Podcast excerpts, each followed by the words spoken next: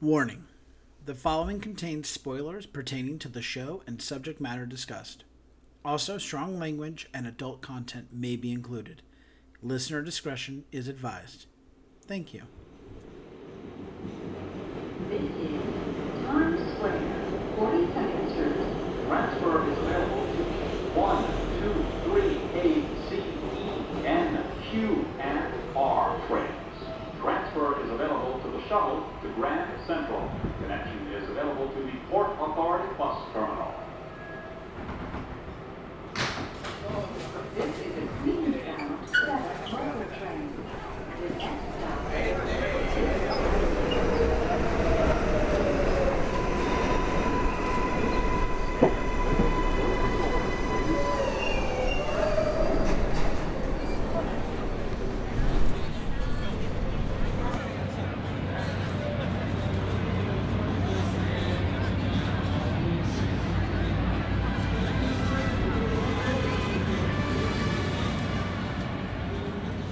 Hey, great. You made it.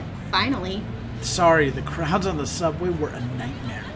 I was worried I wouldn't make it. And then I got all turned around when I came up on 44th Street. Lucky for us, all I had to do was look for the signature marquee with the simple logo, as well as the all black theater itself. It's kind of hard to miss, especially since it's been here for so long. It's amazing they haven't made this a city landmark. Quick! They're flashing the lights. We have to get in. You have the tickets, right? Got them right here. Best seats in the house. But we better hurry. We got a couple of flights to hike. All right, let's go.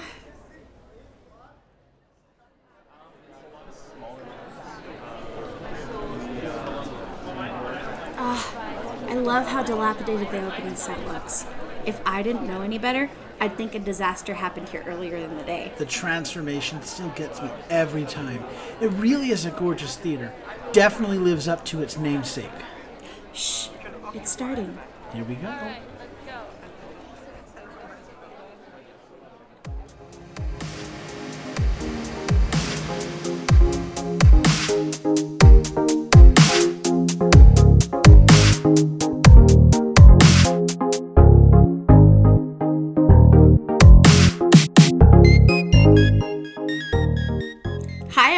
and welcome to Stage Whisper. I'm your host, Hope Bird, and with me is my co host, Andrew Cortez. Today we're going to be discussing the blockbuster musical, The Phantom of the Opera. So hurry and take your seats. It looks like the show is starting.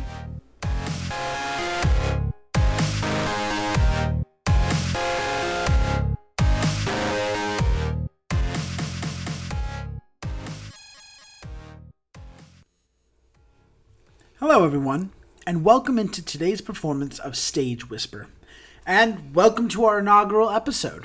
If you're a theater lover like we are, then you found yourself in the right place. We are here to talk about the many shows that we have had the amazing fortune to see, both on and off Broadway. We plan to discuss not just the show, but its lasting impact and influence on the theater world as a whole. And of course, share our own personal experiences with the shows themselves. We hope to help create a community of theater lovers where we can not only discuss the great works we bear witness to, but also exchange our lasting personal moments that we have tied to these shows. So, with that, let's delve into our first show.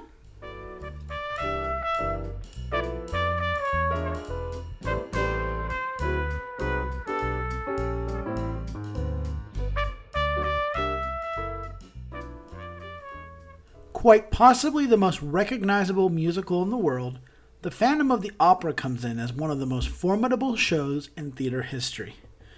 The show, with music by Lord Andrew Lloyd Webber and lyrics by Charles Hart, began its run in London in 1986. There it won the Olivier Award for Best Musical and Best Actor in a Musical for Michael Crawford, whom had originated the role of the Phantom. The show then transferred to Broadway in 1988. It was directed by Hal Prince and produced by Cameron Mackintosh. Other notable designers include sets and costume by Maria Bjornson, choreography by Gillian Lynne, sound design by Martin Levan, and lights by Andrew Bridge. The show would go on to win seven Tony Awards, including Best Musical, Best Direction for Hal Prince, and Best Leading Actor in a Musical, again from Michael Crawford, who was playing the Phantom. But this was only the beginning of this record breaking show. The show would go on to become the second longest running show in the West End and the longest running show on Broadway, with over 10,000 performances.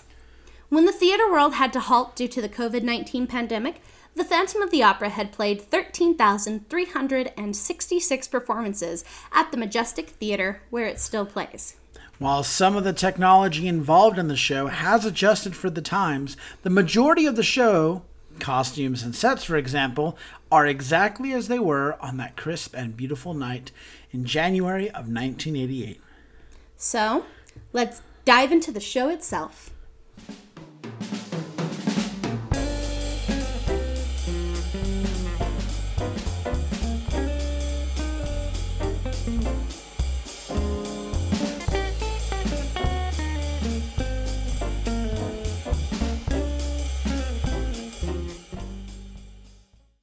So our story begins at the auction at the dilapidated Paris Opera House.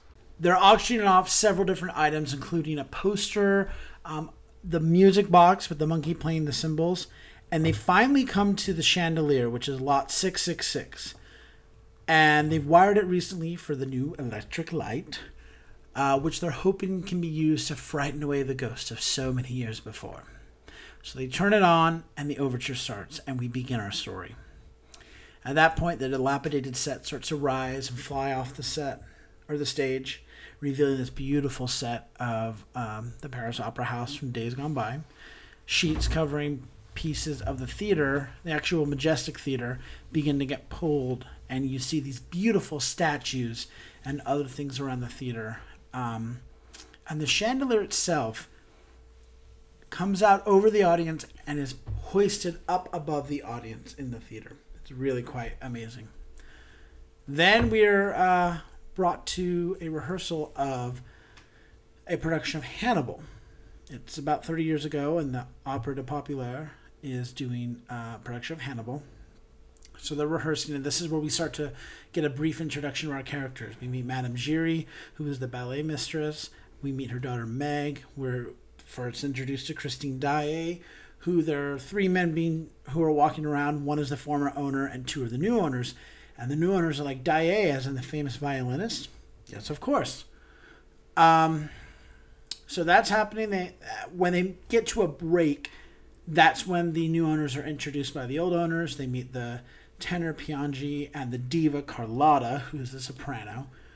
Um, and they start chatting and doing their thing.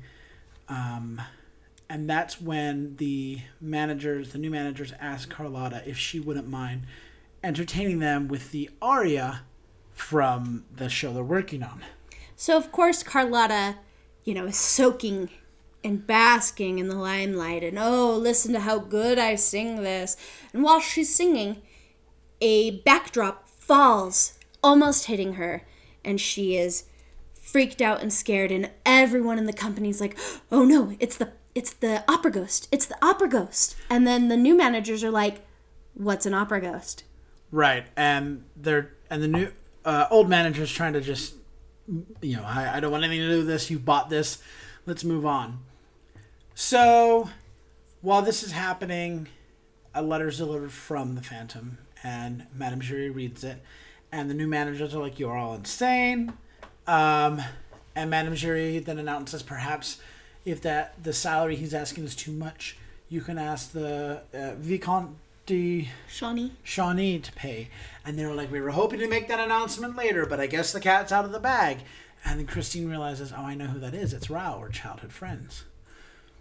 Um, Well, so and at when- this- oh, sorry, go ahead. i was gonna say and at this point uh, carlotta's pissed Yeah. because she just about died And no cares. and the new managers are like it's okay these things happen and then that's when carlotta goes into her hissy fit and says for years you say that these things do happen well until these things do not happen this do not happen and she storms off stage and now the new managers are like what what are we gonna do we've sold out everything So that's when Madame Giry is like, Christine Daae can sing the part. And they're like, a chorus girl? And she's like, just give her a chance. So she comes out and she starts singing, and midway through the song, they're like, "Oh my gosh, it's amazing!" So they do a quick change, and now we're at that night's performance of Hannibal.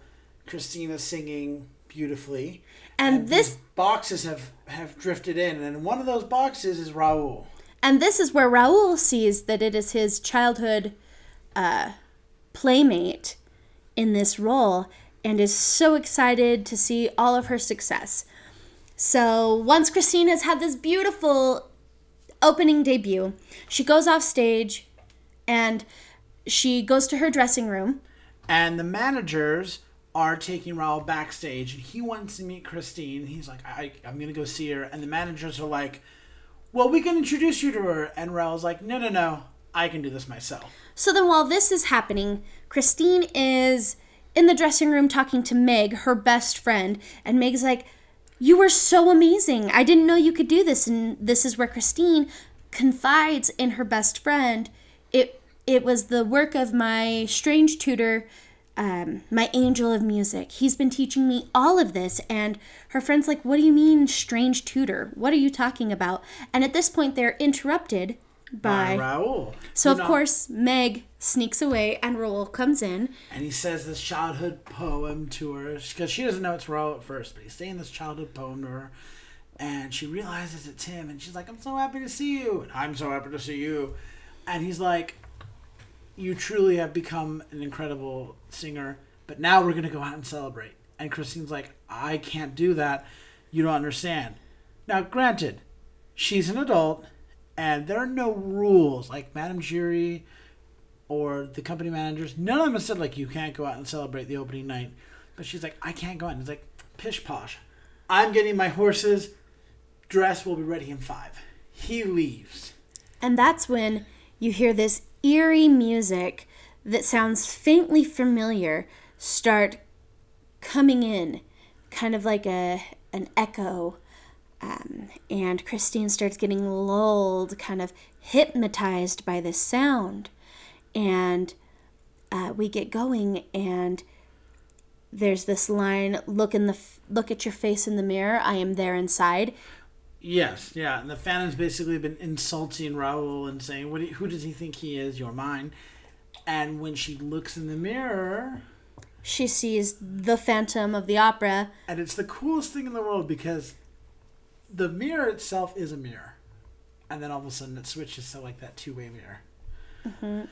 And he pulls her in through, and and Raoul can hear him lu- lulling her with his um that mantra, "I am your angel of music." And he's like, "Who's in there? Nobody was in there when I was in there. Why is the door locked?" She's taken in through the mirror. and then The she's door is unlocked. Raoul comes in. She's gone. And this is when the Phantom starts leading Christine down this elaborate labyrinth underneath the Paris Opera House through the catacombs of Paris. And it's really cool to watch this on set because you really feel like you're going subterranean, like like hundreds of stories below ground. Um, and it's really just breathtaking the way that this has been um, artfully choreographed to just travel down, even though we're all in the same space. Then we get to this fog filled stage and they're on a boat and they're traveling down this boat and they're singing to each other and he's he's hypnotizing her and she's singing to him. And it's almost like her him drawing the song out of her is creating this magic that's making this beautiful place just appear before them. so we get to the phantom's lair. He you know goes to his organ. He sings this beautiful song uh, music of the night. Absolutely gorgeous. And as they wrap up that song he reveals this this frame, this portrait, with a uh, mannequin in it that's dressed up in a bridal gown, but it looks like Christine. And at one point, the mannequin juts out at her, and she faints. And he lays her into the boat with a cape over her, and she falls asleep. And the lights dim. And when they come up, Phantom is writing his music, and Christine's like, "I think it was a dream. Is it? No, I'm I'm still here." And there was music, and there was a man, and she walks over to the Phantom and she pulls off his mask, but we don't see anything because he covers it real quick. Quick, and he's like, "Damn you, curse you! Oh, why?" And he has like this weird, like, I hate you, I love you, I hate you, I love you. And then it's like, I have to return you. They'll be wondering where you're at. So he takes her back. Now we're on the next day, and thus begins the many letters.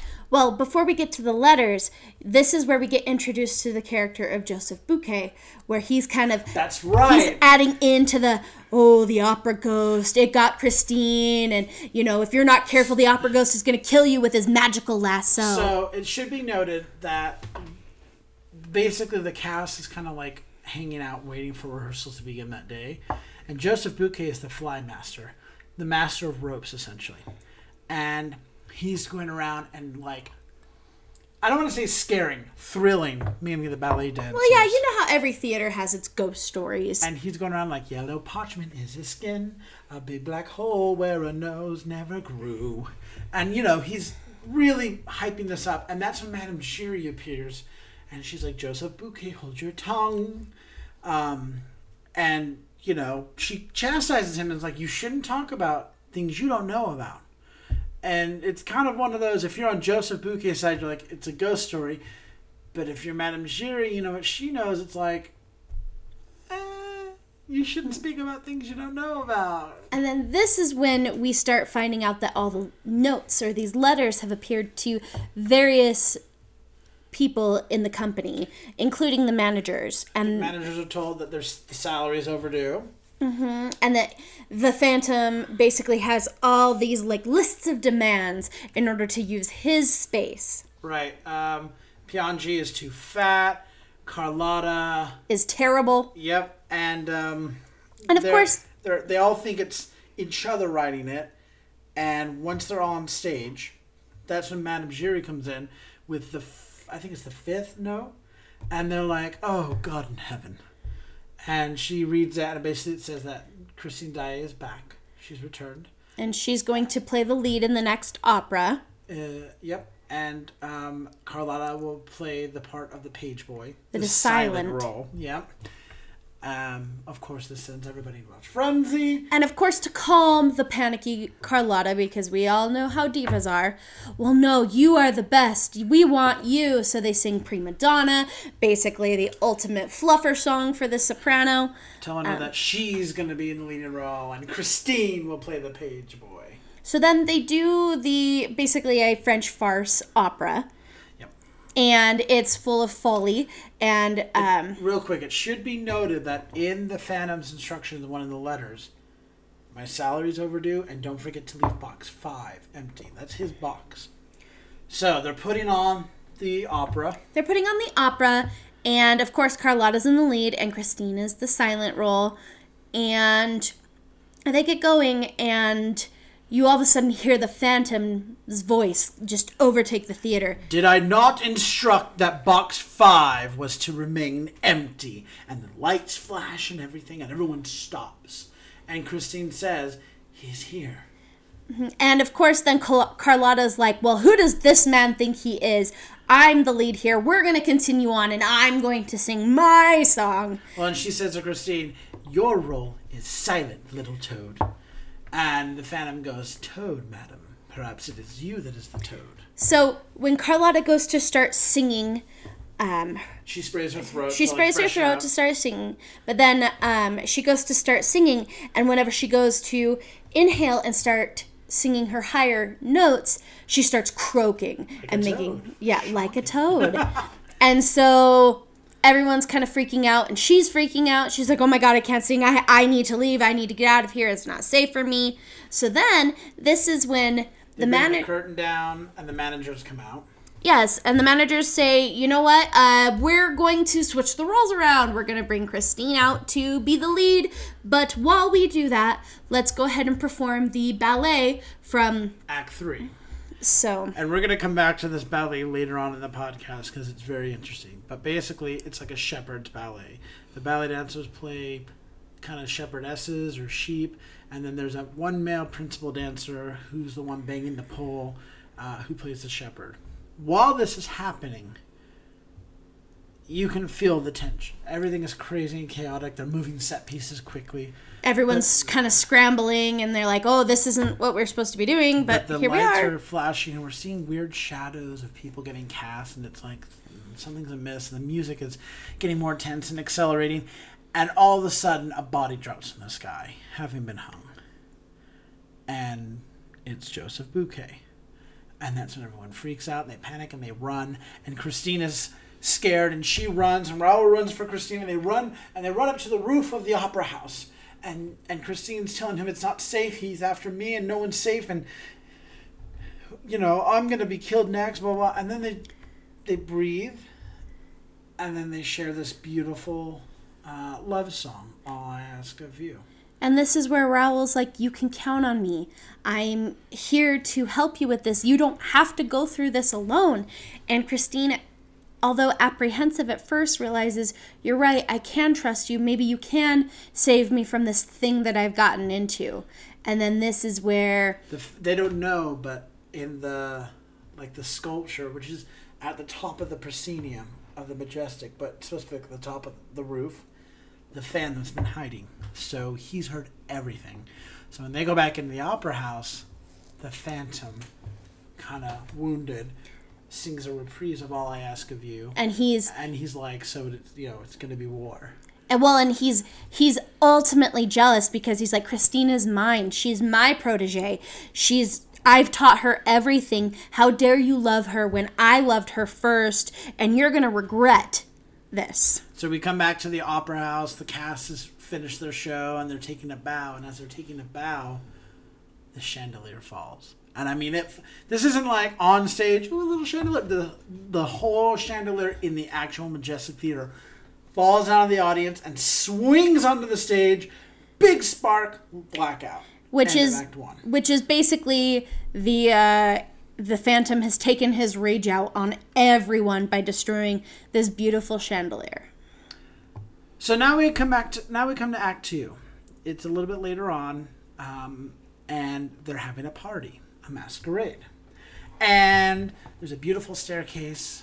Uh, I would say it's probably from the lobby, and they're all singing about masquerade. It's fun, and that's where we learn that Raoul and Christine are now engaged, but it's a secret engagement. Christine's got the ring around her neck on a chain. Um, and everyone's happy. Like we haven't heard from the Phantom in so long. Maybe he's finally gone. It's great. It's gonna be a great new year. You know, everyone's kind of in this state of bliss. And you know, it wouldn't be theater if it was happy. so who should appear at the top as a skeleton but our good friend the Phantom? And he's like, "Why do you all look so frightened?" Managers, why are you scared? I have written you an opera, Don Juan Triumphant. And he's already assigned the roles. Carlotta will be this, Piangi will be this, and he needs to lose weight. It's not good for him. And Carlotta needs to learn how to act. It's not going to be good enough for her just to stand and strut and things like that. She's going to have to learn how to act. And Christine should return to my tutelage if she wants to continue to grow. And everyone's like, uh oh, this is bad. So he continues to make his way down the stairs, and that's when he sees the ring. And he grabs the ring and he looks at her and says, Your chains belong to me. And he rips off the ring. He throws like a flash bomb. There's a huge burst of light. And he disappears, but then he reappears at the top of the stairs, you know? And everyone's like, Oh my gosh, this is trouble. So they begin rehearsal on Don Juan Triumphant, and the music is technically very It's difficult. insane. And so, of course, our, you know, prima donna and, you know, uh, tenor are very They're strong minded. They they're have opinions. yes they have very they have strong opinions they have some notes on the uh the the opera So there's a lick that Piangi's trying uh, to do, and he's not doing it right, and he keeps going back and forth with the music director. And the music director's like, "You're missing this part where you're supposed to go up one more step, and you're not doing it. You're not doing it right." And Piangi says, "No, no, no. I'm sure I'm doing it right." And the music director's like, "No, no, no." And Carlotta says, I like the way that Piangi's doing it. It sounds better. And Madame Giry bangs her sick and says, Madam, would you say those words in the presence of the composer? And Carlotta says, Well, the composer isn't here now, is he? And Madame Giry says, Don't be so sure of that. And just then the piano starts to play on its own. and it's playing the lick on its own. Um, and I just want to put this in here. At this point during this transition, as we go to the graveyard, there's a beautiful, uh, I believe it's a violin um, solo that plays a do do do do do. You know, Yeah, well, and it's so gorgeous. Well, and what that's there for is you see that, you know, Christine is obviously distressed. She's upset because she wants to be a singer. She studied for this, but she loves Raoul and she sees that the Phantom is getting out of control. So, of course, being a level headed woman, she goes, you know, the only person I can trust is my father. And since who was a violinist. Yeah, And so she's like, I'm going to go to his grave, and maybe if I pray to him, I'll get a sign on what I should do. And this is where the Phantom takes advantage of Christine's nature. So while she's praying at her dad's grave, that's when all of a sudden the grave comes to life and she hears this song that is somewhat familiar and she's like, "You know what? I can trust this." And this is when you start hearing you know, things kind of going mantra and everything that was lulling her back. and hypnotizing her again and she's getting sucked in and then we see the phantom appear but it's too late. Christine is already hypnotized by him.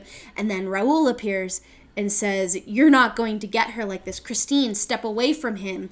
And of course this invokes massive amount of rage And from we're going to come back to this scene again later on um, to explain, particularly the difference between the stage and the screen version of this. But once Raoul gets Christine safely away, um, the Phantom says, "Very well then, it is to be war." Cut back to the opera, and that's when the opera house, and that's when um, Raoul kind of corners Madame Giry and says, "I think you know more than you're telling us." And she's like, "Please, I don't know anything." He's like, "You have to tell me what you know." And that's where we learn that the Phantom was, I mean, he's a man, and that Madame Giry first saw him at basically a freak show when he was a child because he had a deformed face, and uh-huh. she helped him escape and helped him hide out in the catacombs beneath the opera. and this is where madame giry first started to notice his musical genius Right. And so she knows that he's basically this insane artist, but he's still human. And that's where Raoul comes up with this plan and realizes we have to catch him he's a man. He's vulnerable. Yeah, and we have to catch him and stop him. Otherwise, Christine will never be free. So he basically says, Look, here's what we're going to do. Here's the plan. We're going to do his opera.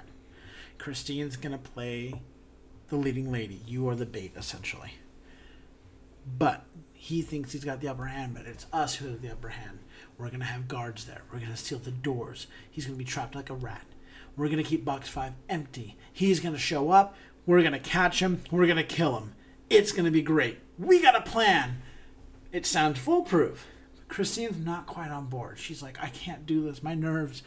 Raoul talks her into it. And thus, we come to Don Juan triumphant. As you hear the orchestra tuning up, you start to see guards come out into the theater and get posted at the doors, and you hear the doors getting locked all around the theater. It's absolutely brilliant. And the show begins. So, the spot where we kind of jump to in the show is the point of no return, where basically this is supposedly a song in the show, like the opera that was written, but also it is driving the plot of there's no return from what's about to happen in the Phantom of the Opera. So Piangi's role is supposed to um, be seduced by Christine, uh, who's kind of like a um, a gypsy. No, she's more like a uh, courtesan. Okay, and and and you know she's gonna go and lay with him, you know, and and and it's Piangi's best friend that's gonna arrange this. Well, Piangi retires to his bed, but he doesn't know that someone's lying in wait for him. So as the scene is set up and the friend is like, you know, the trap is set, that's when this the show changes because then you hear go away and it's like the actor who's the best friend is like that's that's not in the script That's not Okay. Piangi.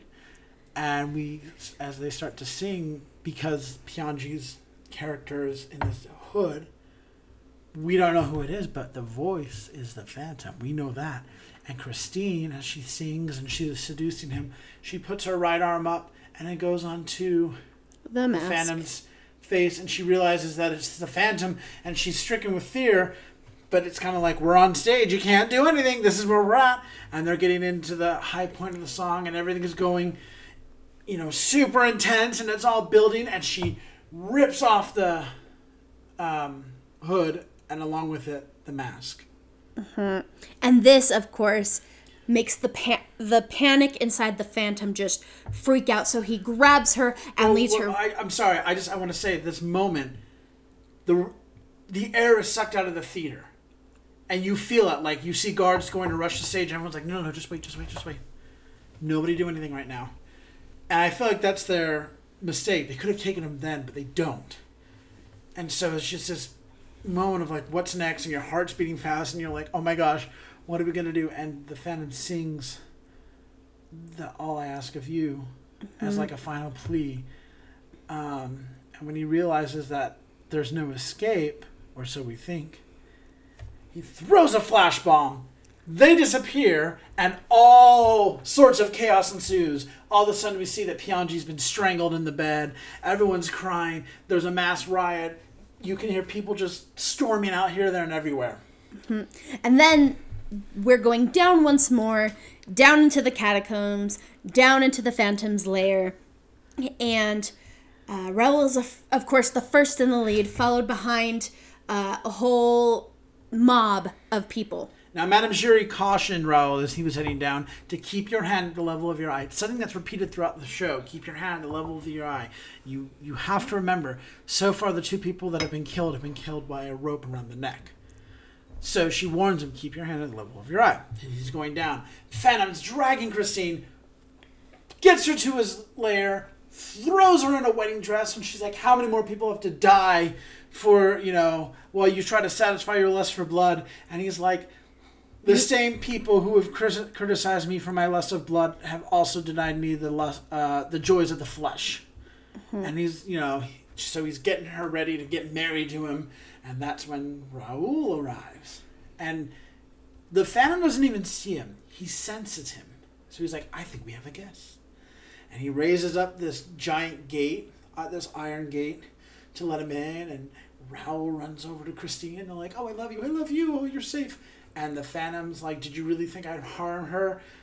He lulls her or lulls him into this false sense of security, sneaks up behind him, and slips a noose around his neck. And he says, "Keep your hand at the level of your eye." And he starts to hoist it up, and he looks at Christine and says, "You have to make a choice. You can save your lover by marrying me, or you send him to his death. The choice is yours." And of course, Christine is like, nah, I ain't having that. So she's like, you know what? I am going to tell you what I really think. I love you as a mentor. I love the genius inside you, but I do not love this man. I don't love this hate that you hold inside you. So no matter what, I will never have that love for you. But she does pity him, and I think she sees that he's never had affection before, and so she sees the only option is to marry him. So she goes to him and embraces and kisses him. And this is like a triggering action for the Phantom, and he finally feels love for the first time. And he releases Raoul. And he tells them both, go. Get out of here. Don't tell anyone what you see, just go. And they leave, and you can hear this the mob coming down. Um, and the Phantom starts up that music box that we saw at the beginning, and he's singing Masquerade to it.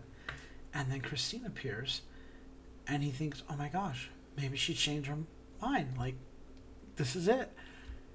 No, no. And it really is that moment, like, you know, when you, you know a story so well and you think maybe this time it's going to turn out this way? It really is that moment. She's there to give him his ring back. She gives it back to him and then she leaves. And you hear them sing their love song as they leave on the boat in the background. Mm-hmm. And we start to see, remember, there's that iron gate. And we start to see the mob climbing down it. And the phantom sees him coming, sits in his chair, covers himself with a cape. And the first person to come under the gate is Meg. Meg. and she's looking around and she sees the chair with the cape that looks like it's covering someone and she goes to it and she pulls the cape off and there's no one there but there's a mask and we're going to talk about this scene later on but she grabs the mask she pulls it to herself and then she holds it out to the audience. Everything goes dark except for one solitary spotlight. and that's the end of the show. And so that's the synopsis of phantom of the opera. So let's go ahead and discuss some stuff about the show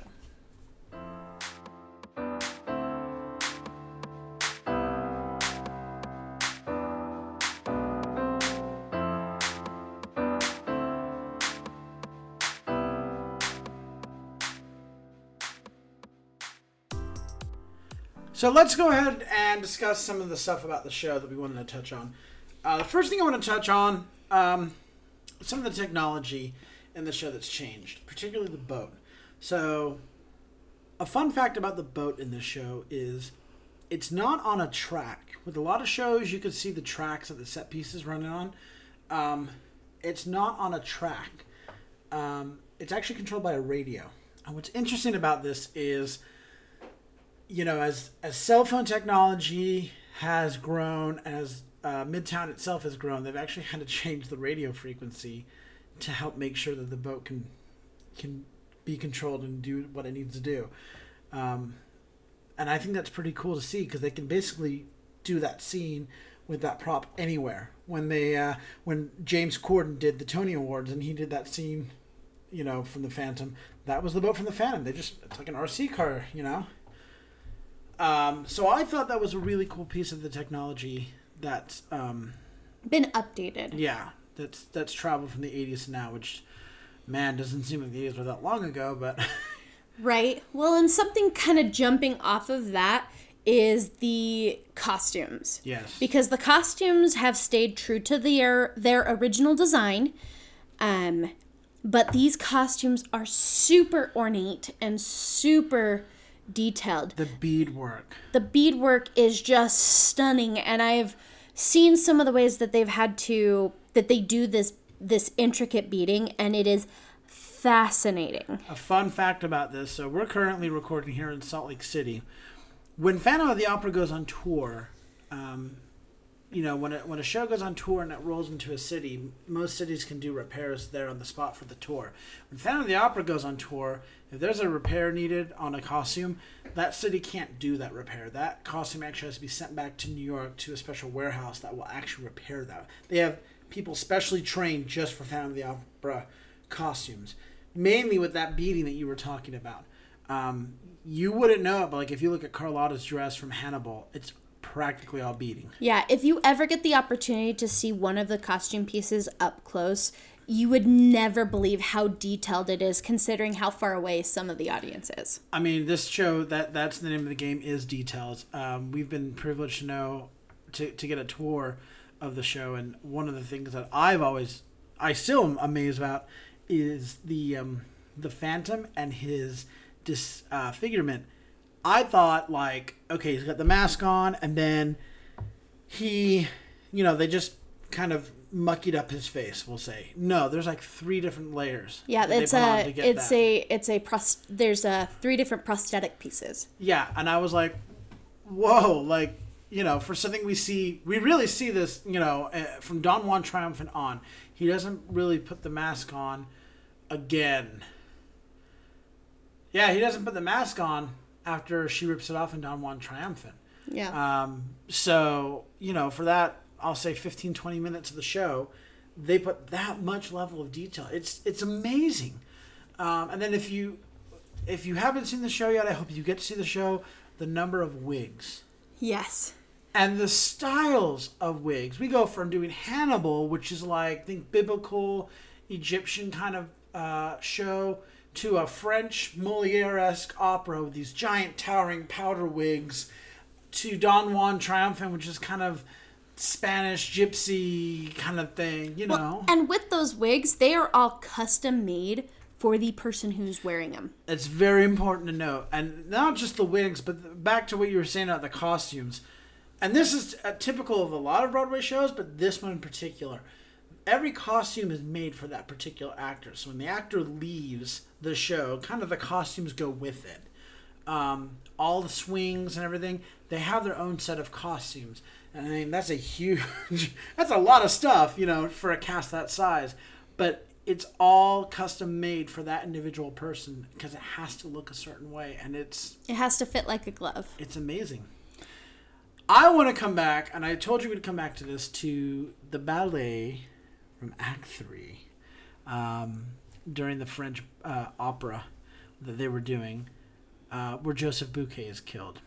And the reason why I want to come back to this is this is just such a art. I mean, beautifully articulated, perfectly staged and directed part of the show. So Well, it It- is. It is one of the most like, uh, like. it's aesthetically pleasing in the story, and it just Well, it's it's uh the word I want to use is synergy, but that's not the word I want.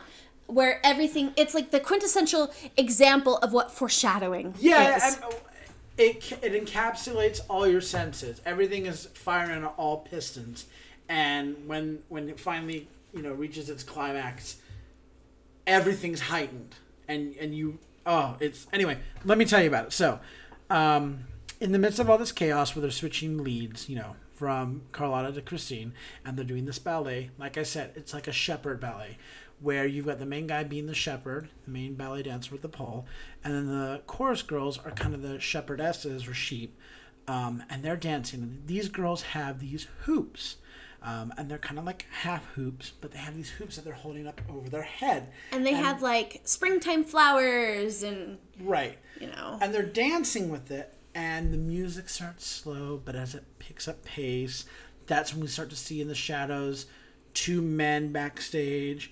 You can see in these flashes there could be a struggle. The girls are clearly uneasy and they're getting spooked. But as everything is accelerating, these girls start to put these hoops around the man. Like they lay it over him and it falls to the ground. Um, Well, and I think also playing into that, like the ballet dancers are literally just like sheep.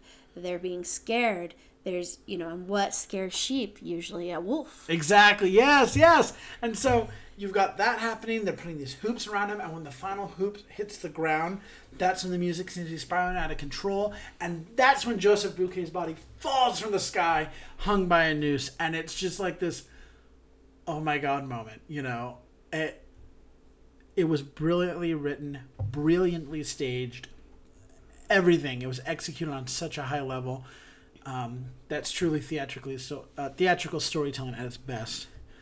Um, I wanted to go back to the graveyard scene now because I did mention when we were doing the recap, um, we would talk about how this is different from the movie to the stage version. So in the movie, when Raoul's there and he confronts the Phantom, they have a sword fight. Ooh, Gerard Butler and what's his name fighting.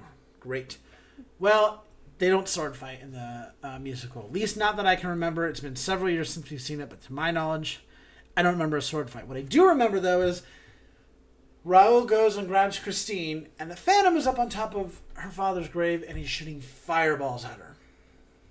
And he's lulling him a little, you know, step one step closer, you know, because he's just out of range. Now, I know fireballs doesn't sound impressive, but here's the thing: if you are at a certain point in the orchestra or even the mezzanine, as he's shooting these fireballs, you are feeling these fireballs. Mm-hmm. Um, and then when finally he gets her, when Raoul gets Christine away, and the Phantom is like, and he says, "Fine, it is to be war between us," and he says this line, and he brings his arms up, and the stage, is like six feet high, flames come out of the stage. just stage. like engulfed in flames. and you could be in the back row of the balcony and you feel this stuff. If it's a hot summer day, bad news for you. If it's winter, you're going to feel great.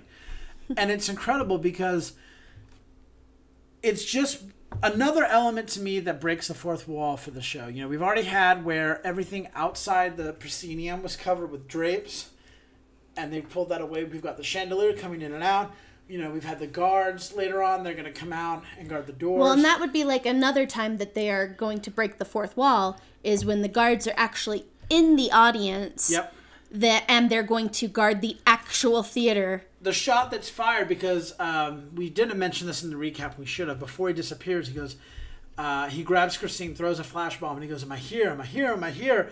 And then he pokes his head out and goes, "Am I here?" And a guard shoots, and you know, and it's from the audience. It's from the audience in the theater. Um, so you don't, you feel less like you're watching the show as an audience member, and you feel more like I. My role is the audience member. I, yeah, I- like I am playing the role of audience member number whatever exactly in the Phantom of the Opera. Now I am a, a music nerd, and I got to talk about the music for this. Um, I was thinking about this when I was driving around today. I every time we see the show, I have to pinch myself a little because I always think there's no way that that's a live pit. There's no way that's a live orchestra down there. Folks, if you don't know, everything you hear on Broadway is live. Now, once in a while, they sneak in a dance track, and that's just for, I mean, safety or continuity. Continuity. But 99% of the time, what you are hearing, it's live. There's no, like, minus track for Annie or something, you know? It is absolutely incredible that there's a group of people out there that make that music. I mean, it is. There's nothing like it. I can't think of another show like it. You, you hear that music and you automatically know what it is and the way that it comes out. It doesn't sound like it's. I mean, you know, kudos to the mix engineer. It doesn't sound like it's coming just from one spot, but it's just perfection. Um, and I cannot wait to hear that again. I'm looking forward to being able to hear that. Like I said, that violin part as they go into the uh, the the the graveyard. Oh, and yeah, I can't ooh and ah over it enough. The other, uh, the last element I kind of want to touch on in this is the use of lighting and how lighting helps sh- like progress the story.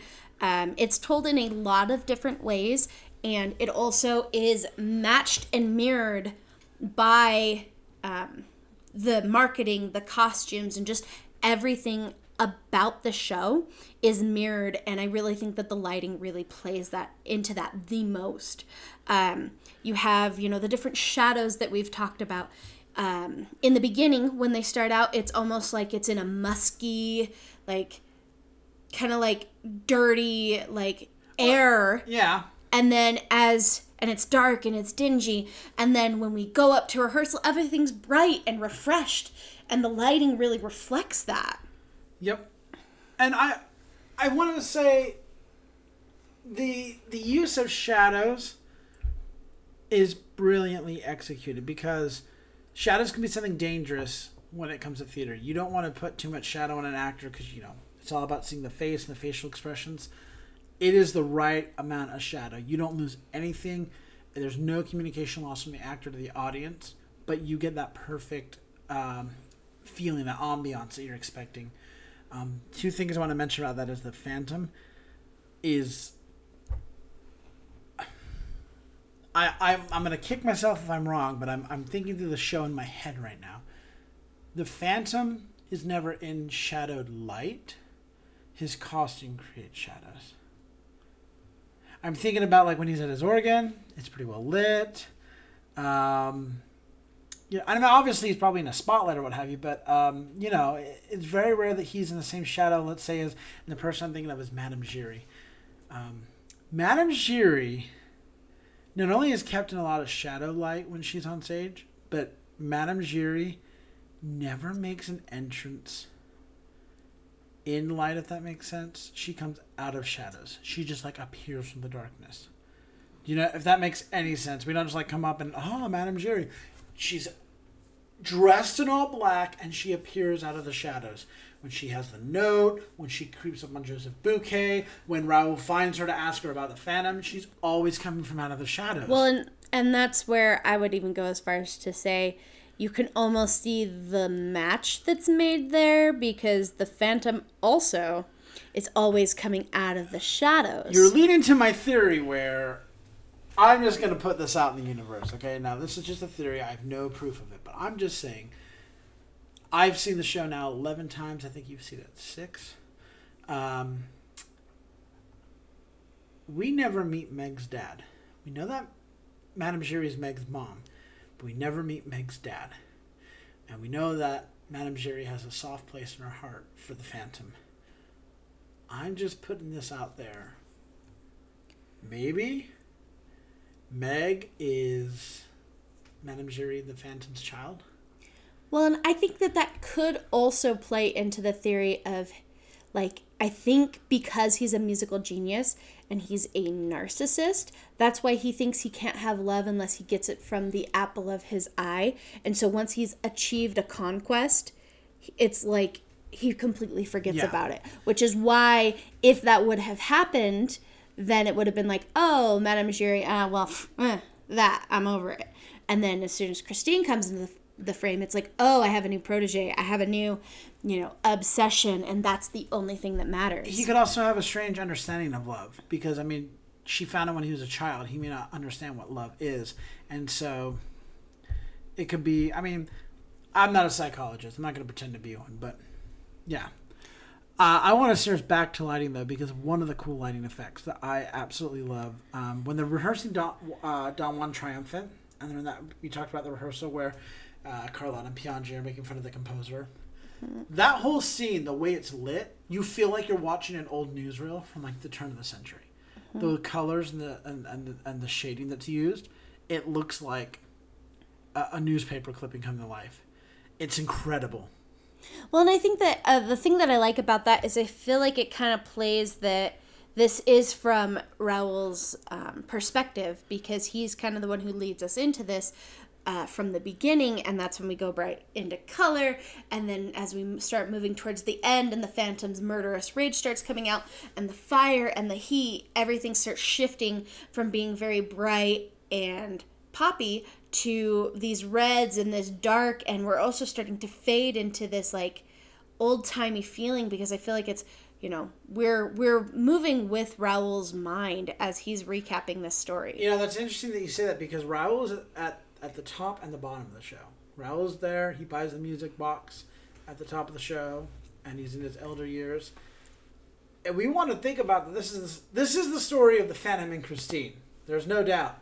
But we, I feel like, are lulled into the sense that this is the story from their point of view. And I'm sorry, this is a story entirely told by Raoul. Mm-hmm.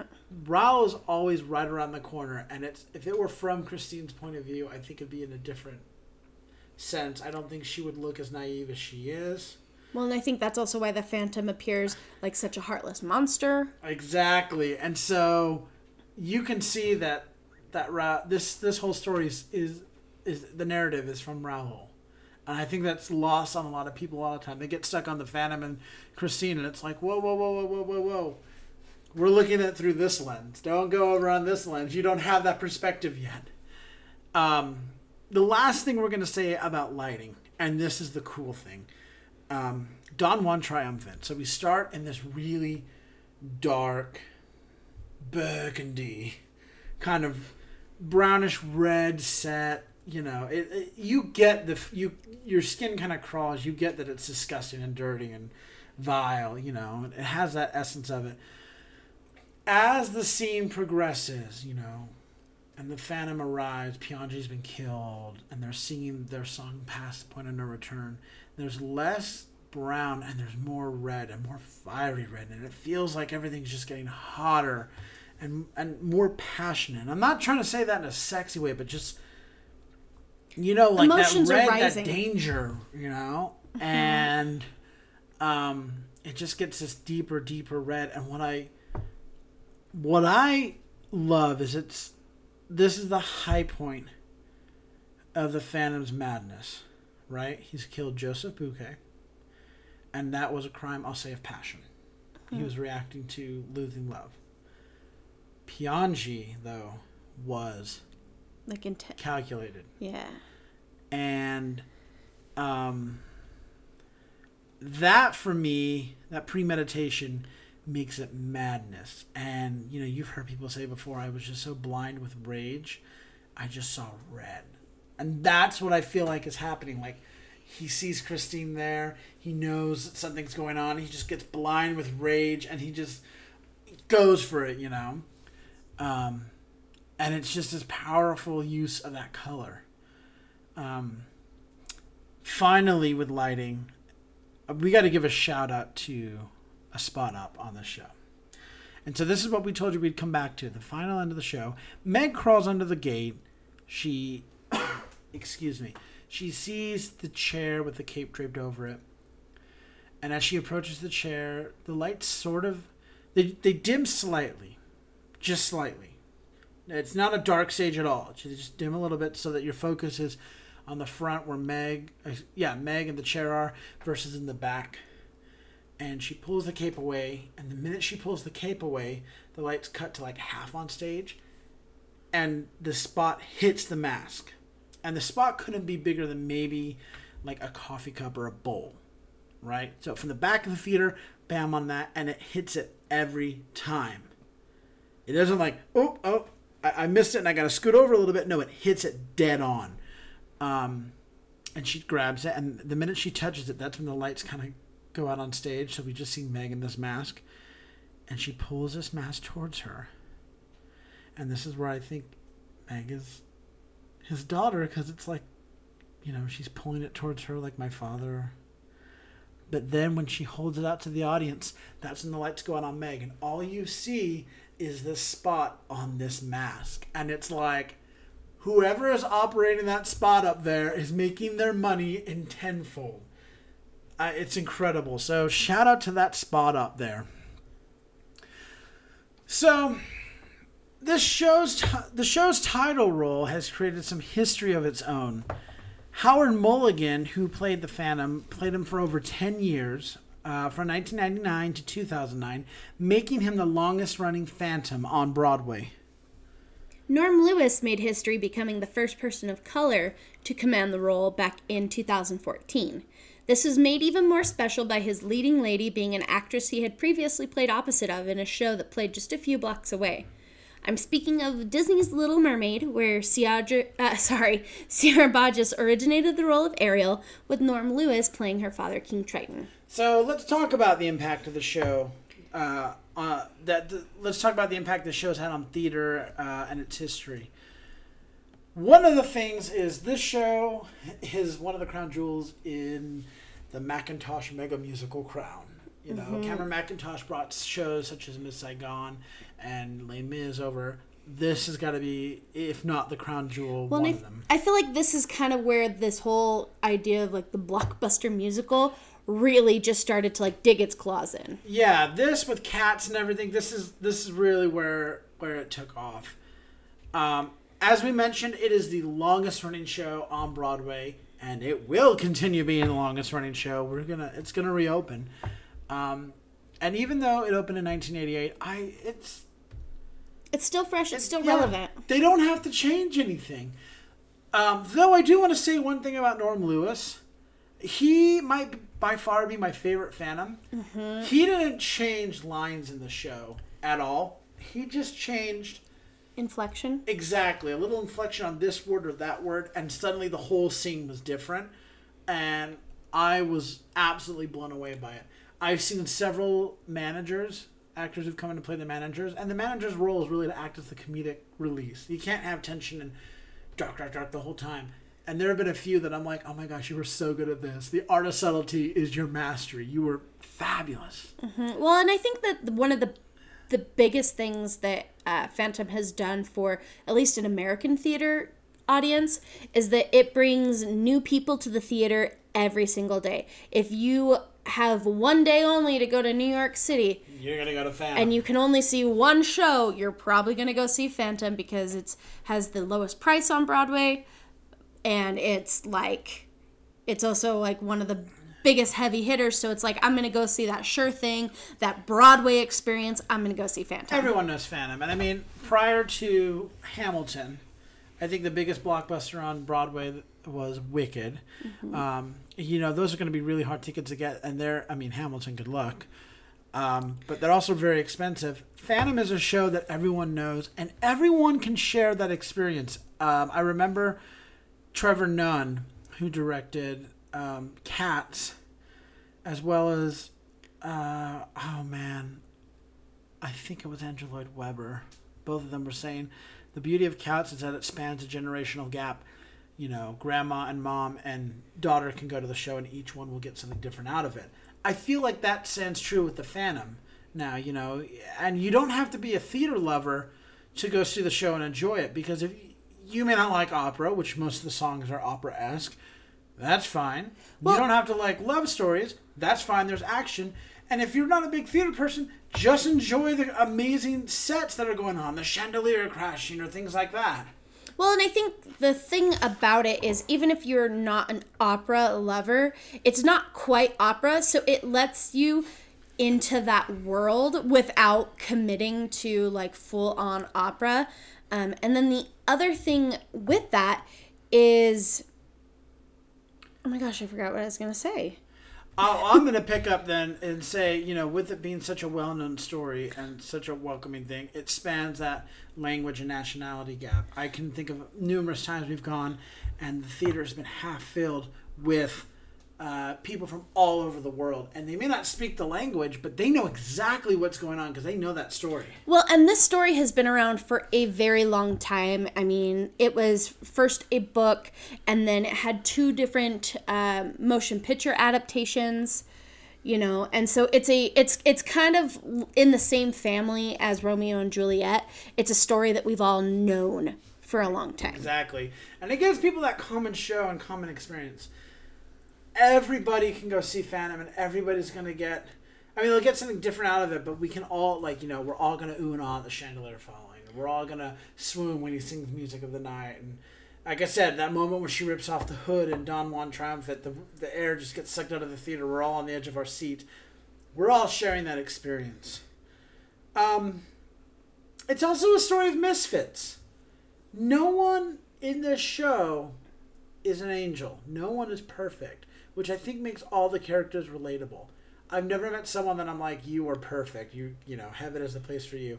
Everyone's got a blemish of some sort on their life, and I feel like even the noblest of intentions in this show, you're still at, its worst. I mean, you can take like a redeeming character, let's say like Raoul. Well, he puts his fiancee up as bait in a dangerous situation well, whose whose whose needs are being serviced by this? He could easily just take Christine and leave.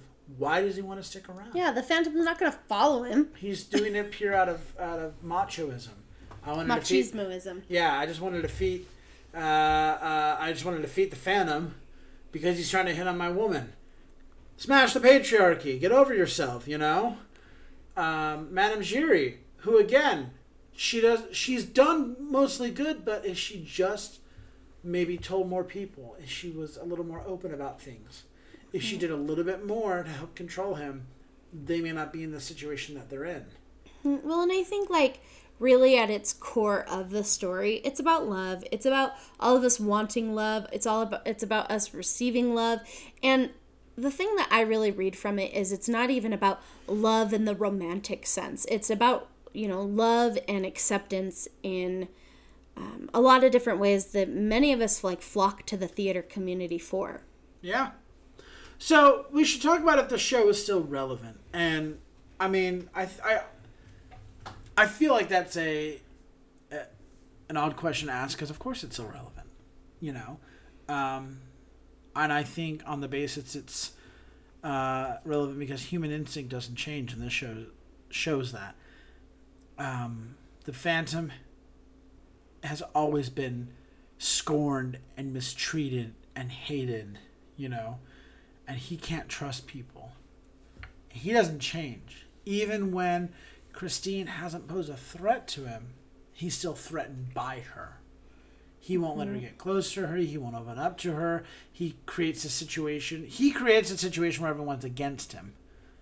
People don't change. The same thing with Raoul. You know, like I said, why did he not just take Christine and leave? Why did he have to put her up as bait? Kind of like when they were kids, you know. Um, I think in that sense, it's definitely a relevant show because we're going to keep coming back to it and we're going to relate to those things. We're going to see the stuff. The other thing is, um, I hadn't had this thought or this experience until we saw Mean Girls. But let's be real, we've all been a mean girl at some time. Think about the the the meanness and the hatred that's passed along in this show, and everyone can relate to that point where we've cast someone up because they were different, or we haven't shown someone the love or kindness we should have, and that exists in the show, and on that basis we can relate to it. So yeah, it's still it's still relatable, it's still relevant. Mm-hmm. So, finally, as promised, we wanted to share some of our own personal stories about experiencing this show. So, like I said, we've seen the show between the two of us about 11 times. My first time was back in 1996. And mine was in 2009. So I have a few more stories, I think, than you Just do. a couple. This was my first Broadway show ever. This is the show that got me hooked on theater. Uh, my mom, Lauren Cortez, hi mom, she actually raised me on show tunes and country music, and she would actually sing Phantom of the Opera to me to put me to sleep. I had been hearing Phantom since I was born. I was born in '88. Everybody, by the way, woot woot. Um, so I've known this show my entire life. My mom took us to New York in 1996, and this was the first show that we saw. My mom got us tickets seventh row center. I mean, primo. And if you had asked me, little, you know, what was I, seven years old, me then, what was the show about? I would tell you it's a wonderful story about a chandelier that goes up and down. Because that's all I watched during that show.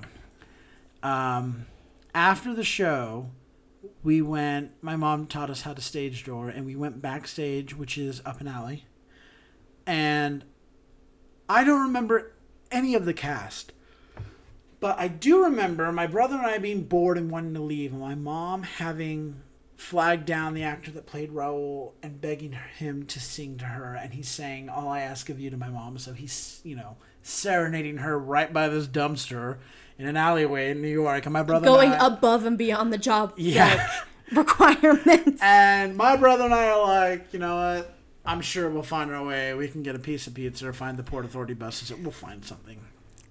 Um, but, you know, that was my first show, and it's it stuck with me. Um, so thanks, mom. um, flash forward um, to 2009, 10, 10. You had just yeah, the year after you graduated. It was your second trip to New York, Okay, And I'll believe you. We were stage touring. Mm-hmm.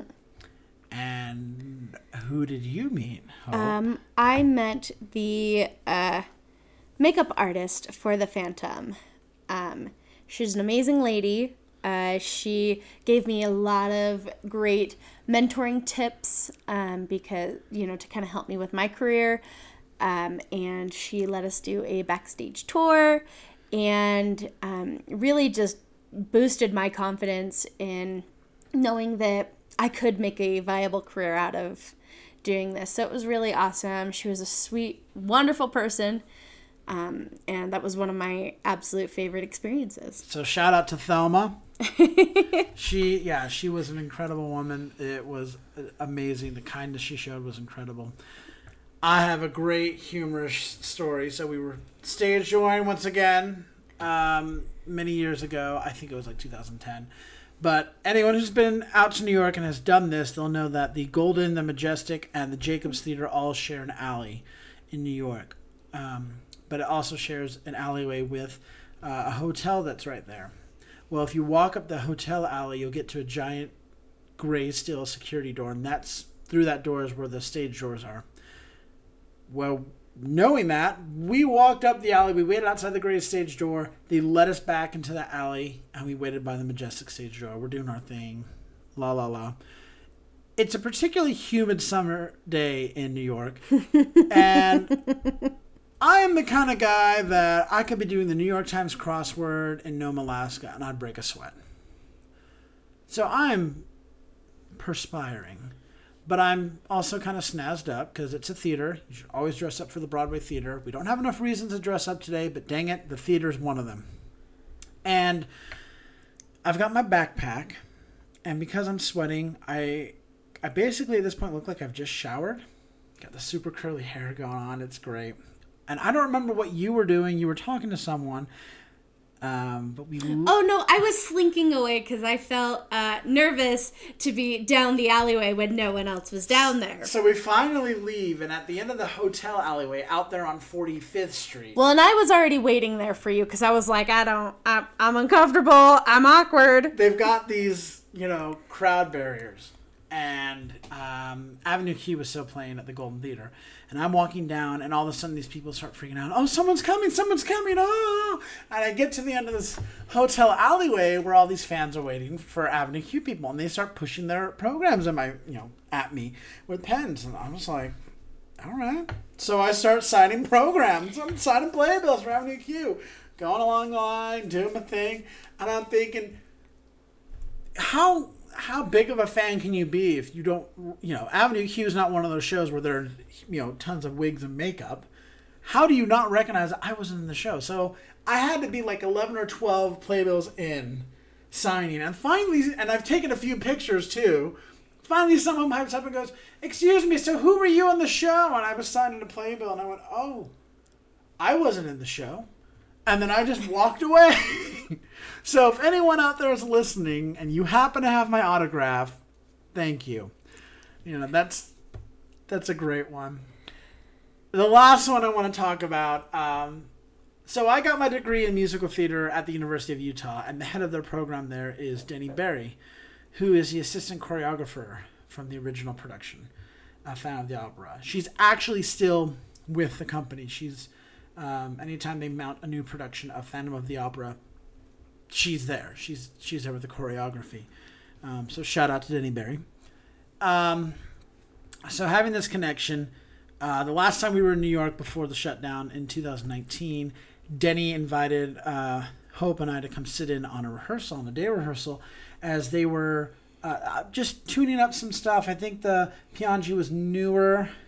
Um, and it was just fun to They see. were working the cape. They were working the cape. So um, during Hannibal, during that first scene with Hannibal, when Piangi comes in, he has a cape. They were working the cape, and it was fun to watch them work. It was fun to watch a Broadway show like how that works.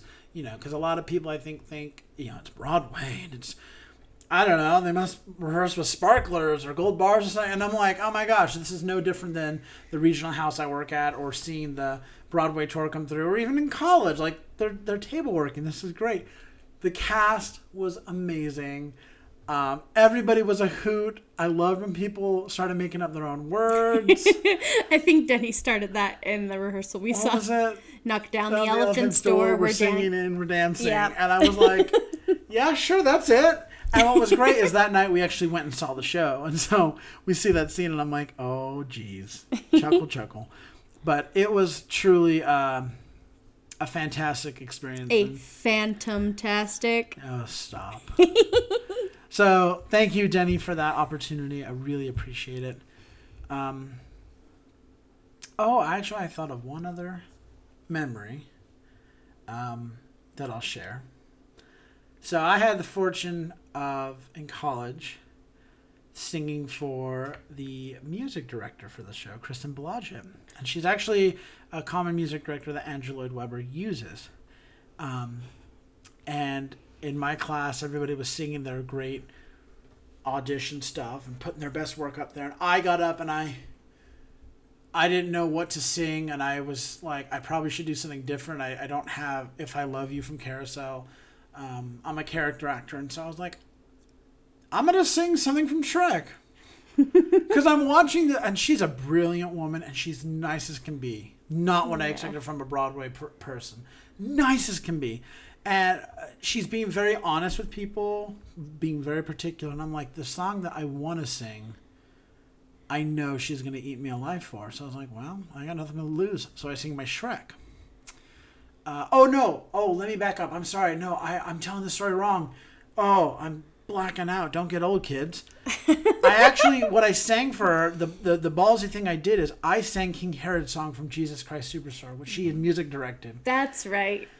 and I was right. like, might as well go big or go home. Ain't like I'm getting a job anytime soon. so I sing the song for her. I actually botch up the line in front of her. yeah, you did. Sorry. But I, I didn't. I just, I sold it. And when I finish, she looks at everyone and goes, Did you all catch that? And I'm like, Oh God, here it comes. And she's like, He messed up the words and he just kept going. That's exactly what we're supposed to do. Sell it. What else do you have? I was the first person that she asked, What else do you have? That's when I pulled out this Shrek. And she's like, Interesting, Shrek. Hmm, Let's hear that. Yeah. So I sing my Shrek number. Um, she gave me high praise again, and I was like, "Oh my gosh, this is amazing!" Kristen Blodgett, the music director from Phantom of the Opera, is praising me. Oh, cool. So, cut to the next year. We're stage drawing like you do, and Kristen Blodgett was conducting that night, which was amazing. Um, and she walks out of that gray security door. She's walking down the street, coming to those gray barriers, and I'm waving at her. And she kind of like looks forward, like she can't tell who I am. Also, it should be noted you are wearing a green, green shirt. shirt. so she, you know, she's doing this, I don't know. And then it hits her, and you would have thought she yelled my name, but no. What did she yell down the alley? Shrek! And I'm just like, oh God, okay, she remembers me. And everyone looks at me like, is she calling you fat? And I'm just like, no, get out of here. This is my own little moment. Couldn't have been nicer. Um, shout out to Kristen Blodgett. Uh, seriously, all my love to you. You really did so much to help motivate me through college and beyond. Um, so, yeah, some fun stories from our, our time with Phantom, and I'm looking forward to uh, many more. And as things begin to return to normal, and the theater world starts to turn its lights back on, we, we look forward to returning to see this show again.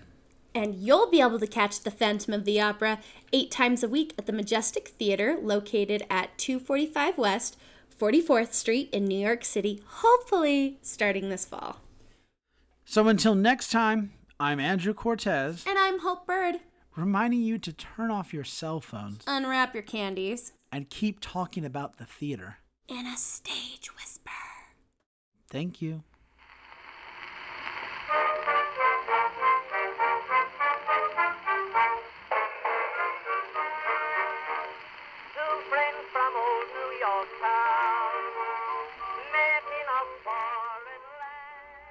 If you like what you hear, please leave a five star review, like, and subscribe. You can also find us on Facebook, Instagram, and Twitter at Stage Whisper Pod. And feel free to reach out to us with your comments and personal stories at stagewhisperpod at gmail.com. Our theme song is Music for Wildlife by Fox. Other music on this episode provided by William Ross Chernoff's Nomads, Quantum Jazz, Jazzar, and Billy Murray.